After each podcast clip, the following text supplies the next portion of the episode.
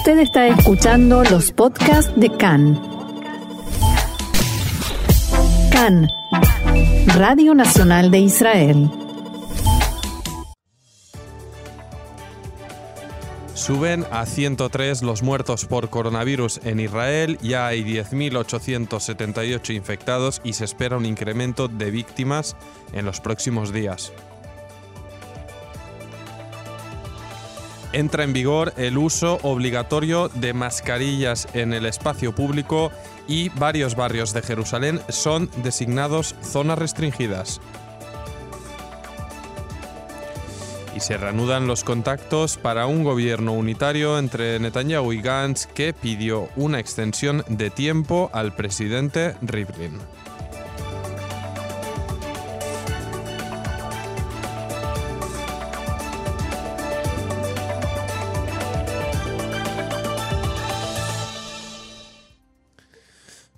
Vamos, si les parece, con las actualizaciones que venimos haciendo al inicio de cada programa y que se está convirtiendo en una triste tradición que esperemos que cuanto antes termine, pero por ahora debemos informarles que el Ministerio de Sanidad reportó esta mañana dos nuevas víctimas debido al coronavirus, lo que hace ascender la cifra de muertes ya a 103 en Israel.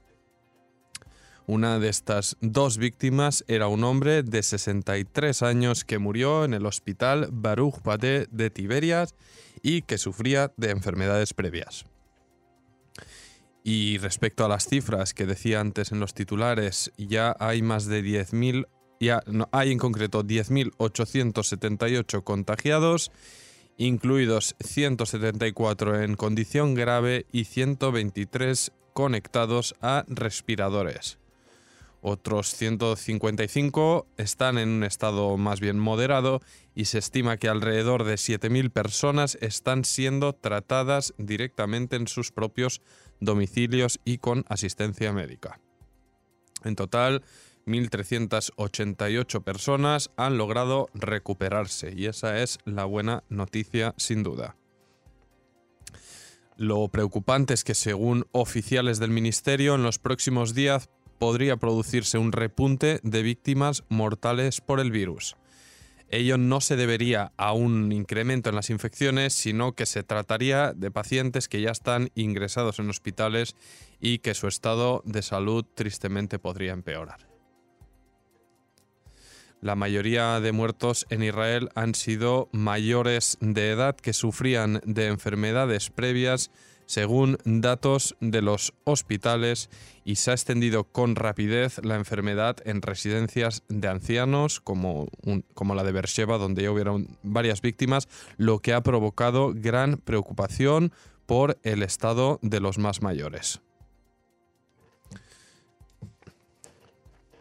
Y vamos con la segunda información de nuestros titulares y es que esta mañana entró en vigencia la obligación de utilizar mascarillas en los espacios públicos como parte de los esfuerzos para evitar la expansión del virus. Desde el Ministerio de Salud aclararon que dicha obligación no rige para menores de 6 años y ni quien padezca una enfermedad por la cual el uso de mascarilla le dificulte la respiración. Tampoco es obligatorio usar la mascarilla cuando uno viaja en automóvil solo o con personas con las que vive, en la misma casa obviamente, o dos trabajadores que comparten el espacio de trabajo siempre que guarden una distancia de al menos dos metros. En el comunicado que difundieron las autoridades del Ministerio de Salud, señalan que los ciudadanos deben continuar colaborando en los esfuerzos para frenar la propagación del virus y permanecer en casa. De acuerdo con las restricciones vigentes, la salida de casa solo se permite para los trabajos considerados esenciales, para comprar alimentos, medicamentos o productos esenciales, para ayudar a una persona necesitada, para trasladar niños entre padres divorciados o para despejarse y caminar hasta 100 metros de la casa. El Ministerio de Salud advirtió en las últimas horas que si se mantiene la tasa de propagación del virus, para final de mes es probable que haya decenas de miles de pacientes de corona. En el marco de las medidas tomadas por el gobierno para detener la expansión, anoche la comisión especialmente designada para decretar zonas restringidas designó zonas cerradas a varios vecindarios de la ciudad de Jerusalén. Se trata en concreto de los barrios de Neve Yaakov, Romema, Ramat Shlomo, Ramat Alon, Har Nov, Givat Shaul, Habuharim, Makor Baruch, Geula y Mea Shearim. La medida entró en vigencia a las 12 de hoy e implica que se permite a la población moverse dentro de cada barrio, pero no salir ni trasladarse entre uno y otro. De acuerdo con la decisión del comité ministerial, en cada una de las áreas se aplicarán las restricciones establecidas en el reglamento de emergencia y los habitantes de cada barrio podrán salir de su perímetro para trabajar, recibir tratamiento médico vital, el funeral de un familiar de primer grado, transferencia de un menor entre padres divorciados, asistir a un proceso judicial y cualquier otra necesidad esencial con aprobación previa.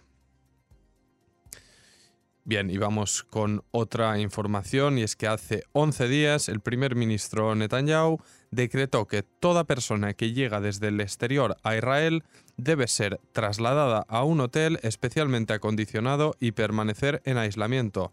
Sin embargo, este fin de semana volvieron a aterrizar vuelos en el aeropuerto Ben Gurion y los, los pasajeros no fueron llevados a ningún hotel, sino que salieron del aeropuerto y se trasladaron a sus casas sin ningún tipo de control. Ayer apenas unas pocas personas que llegaron en un vuelo de United Airlines que partió desde New Jersey fueron trasladadas a aislamiento desde el aeropuerto. La mayoría de los pasajeros fueron liberados y se dispersaron sin control ni seguimiento, después de declarar que tenían dónde pasar los días de aislamiento en sus propias casas o de familiares o en un apartamento que habían alquilado de antemano especialmente para este objetivo. Escuchamos ahora el testimonio de uno de ellos, Gezi Weinstock, que habló en Radio Cannes.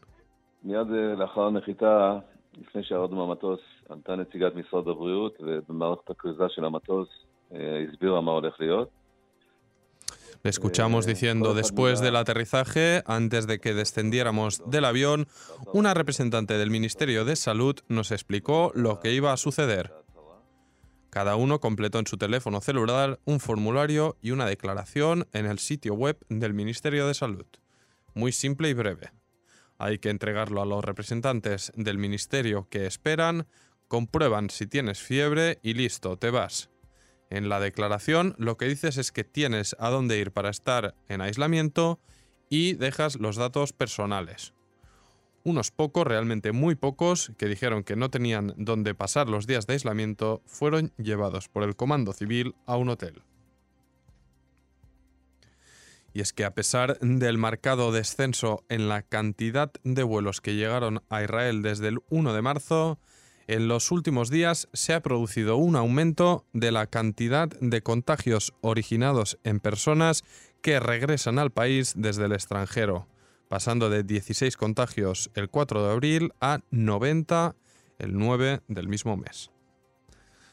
El Ministerio de Salud señaló también que hubo un aumento del 460% en la cantidad de contagios provocados por personas que regresaron al país.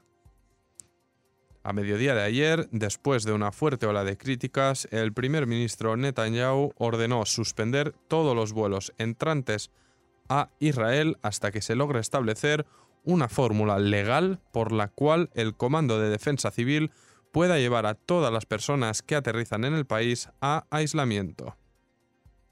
El primer ministro aclaró que los aviones que ya despegaron y están en vuelo hacia Israel podrán aterrizar pero los siguientes vuelos serán suspendidos hasta que se resuelva el tema. Esta madrugada, al término de una conversación con los ministros de Defensa, Transporte, Interior, el director del Ministerio de Salud y el del Consejo Nacional de Seguridad, el primer ministro Netanyahu decidió que la responsabilidad por los viajeros que ingresan a Israel estará a cargo a partir de ahora de las autoridades de defensa. También se decidió que todas las personas que ingresen al país serán llevadas a hoteles donde permanecerán aisladas durante 14 días.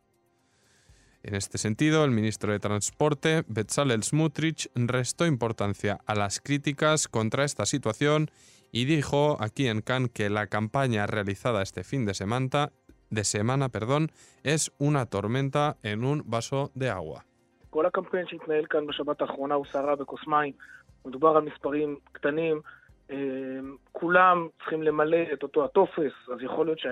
Decía Smutrich que toda la campaña que se llevó a cabo aquí este sábado es una tormenta en un vaso de agua. Se trata de números pequeños y todos deben llenar el mismo formulario. Quizás sería mejor que se les hiciera un cuestionario más amplio, más en profundidad, como se acordó con el Ministerio del Interior. Si hay individuos que se comportan de otro modo, estoy convencido de que se trata de algunos pocos y no hay ninguna razón para suponer que la gran mayoría de esas personas no cumplirá las órdenes de aislamiento. No es diferente de la situación de otros cientos de miles de israelíes que están obligados a estar en aislamiento porque estuvieron en contacto con un enfermo confirmado, decía el ministro de Transporte. Y bien, hay muchísima información interminable respecto al corona, pero voy a hacer un breve salto a la política porque ahí también tenemos muchos asuntos sin resolver. Empieza una nueva semana, se retoman las negociaciones y veremos cómo termina la semana y a qué puerto nos llevan. Para ello luego tendremos una conversación en más profundidad para analizarlo. Pero mientras la información es que el líder de azul y blanco, Benny Gantz, pidió anoche al presidente Rubén Rivlin prolongar por dos semanas el mandato que recibió para intentar formar gobierno. En teoría, el mandato que recibió expirará esta próxima noche, pero voy a leer una actualización. Ahí me está comentando mi compañera Roxana literalmente en directo que Rivlin le contestó ahora mismo a Gantz que no le extiende el mandato para intentar eh, formar gobierno y Khan dice que Netanyahu se negó en una conversación con Rivlin que esté cerca de firmar un acuerdo con Gantz. Vaya, pues cambia, cambia, cambia todo. Vamos a ver qué es lo que ocurre. La información que teníamos hasta antes de empezar el programa y vamos a ver en qué queda una vez eh, termine era pues esta carta que conocíamos que había enviado Gantz al presidente en, la que indicaba que el, el, pacto con el Likud está cerca, en opinión de Gantz, y que ambos lados necesitaban un extra de tiempo para cerrar los detalles. Gantz decía que la crisis sanitaria, política y socioeconómica le empujó a hacer todo lo que estaba en sus manos para levantar un gobierno con el Likud a pesar del elevado precio político y personal que podría pagar. Anoche Netanyahu volvía a llamar a Gantz para reprender las negociaciones entre sus dos equipos, pero desde Azul y Blanco replicaban que los contactos se deben hacer por canales oficiales y no mediante la prensa. El lío de acusaciones por privado y por público entre los dos partidos en las últimas semanas es tremendo. Nos cuesta hasta la prensa entender por dónde van estas comunicaciones. Cuando parecía que la semana pasada ya había un acuerdo, de hecho, Gantz decidió romper el diálogo a finales de la semana alegando que Netanyahu y el Likud incumplieron su promesa oral de retirar su demanda de controlar la comisión de asignación de jueces.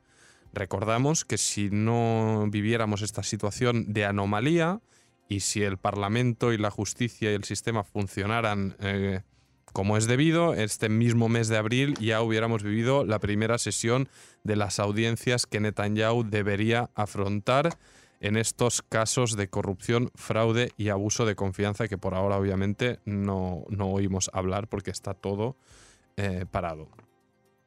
Desde las filas del Likud, pesos pesados del partido como el ministro de Energía Yuval Steinitz indicaron que rechazarían la petición de Gantz al presidente, como finalmente ha pasado, parece ser, porque creen que es hora de que Netanyahu reciba directamente el encargo de formar coalición, más aún cuando se acordó que sería el primero en ejercer como primer ministro en un teórico gobierno de rotación.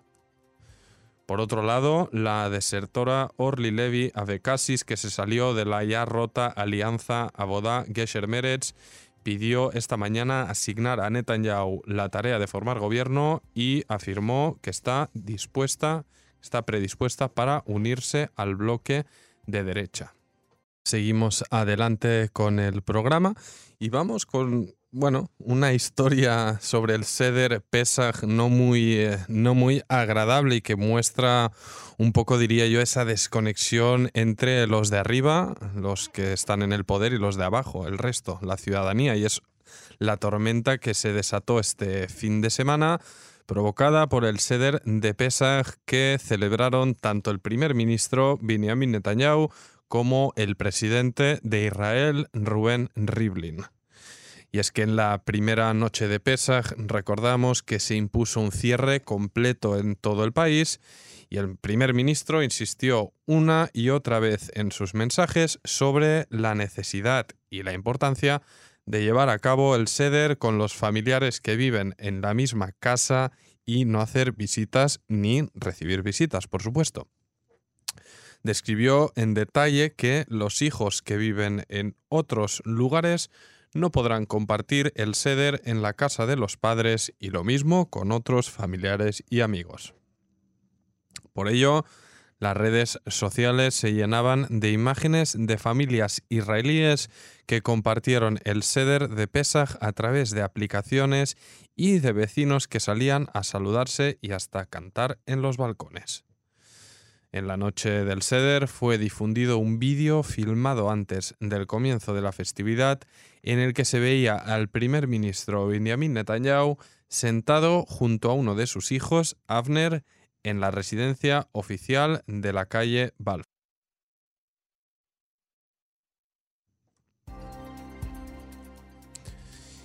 Y Abner obviamente no vive en la residencia y según difundieron usuarios de las redes sociales, fue visto en los últimos días en diferentes lugares, incluso haciendo compras, más concretamente de pizza.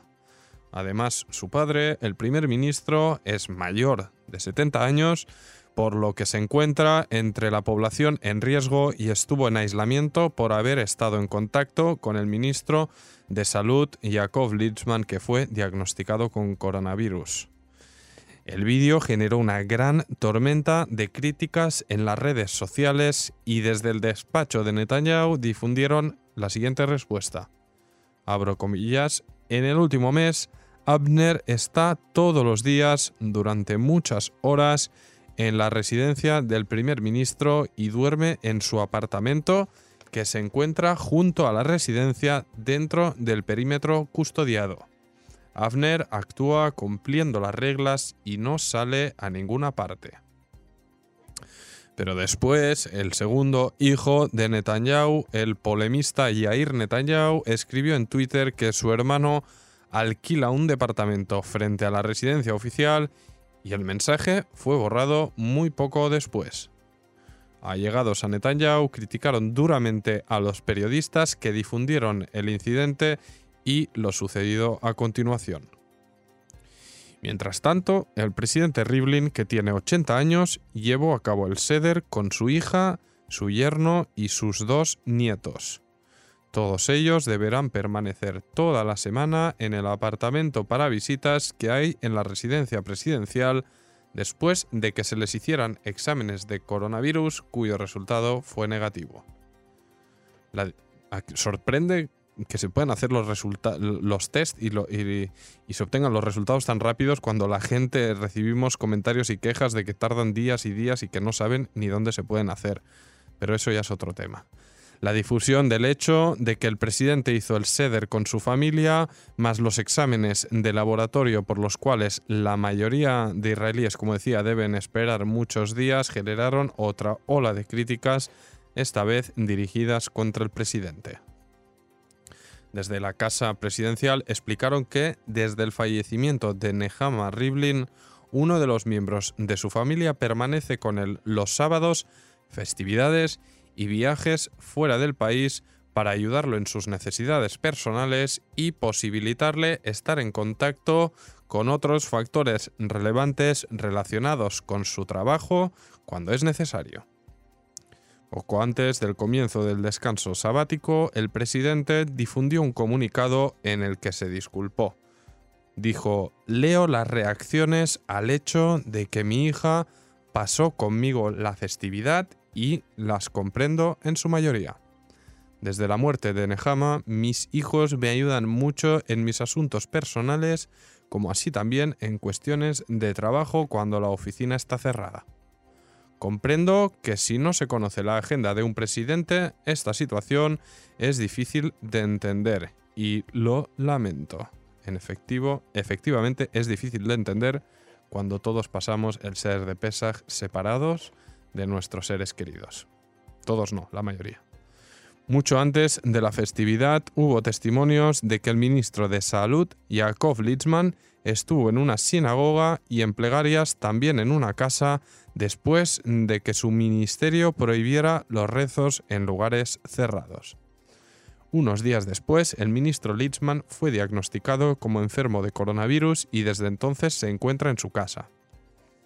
En la oficina de Litzman argumentaron que esos eventos, los eventos mencionados, los rezos, se llevaron a cabo antes de que entrara en vigencia la prohibición. En fin. Y bien, vamos ya a hacer un repaso internacional antes de terminar nuestro programa, que ya quedan poquitos minutos. Vamos a ver qué está pasando en el mundo, en concreto en Estados Unidos, que ya se ha convertido en el principal foco mundial de coronavirus por muertos y casos con más de medio millón de afectados y fallecidos ya por encima de los 20.000 según el balance actualizado este domingo por la Universidad Johns Hopkins. El balance arroja un total de 1.777.666 contagios y 108.867 fallecidos. Esto hablamos a nivel mundial. En Estados Unidos el número de casos ya supera el medio millón, como decíamos, aproximadamente las cifras combinadas de España, con más de 130.000, Italia con más de 150.000 y Francia también con más de 150.000.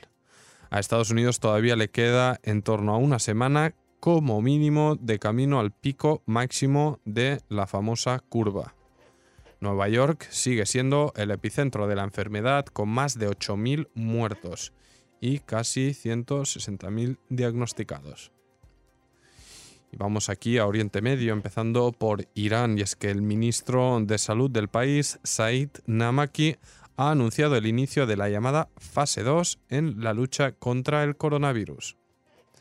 Entre las nuevas iniciativas comenzará una supervisión más estrecha de los casos detectados que en la fase anterior.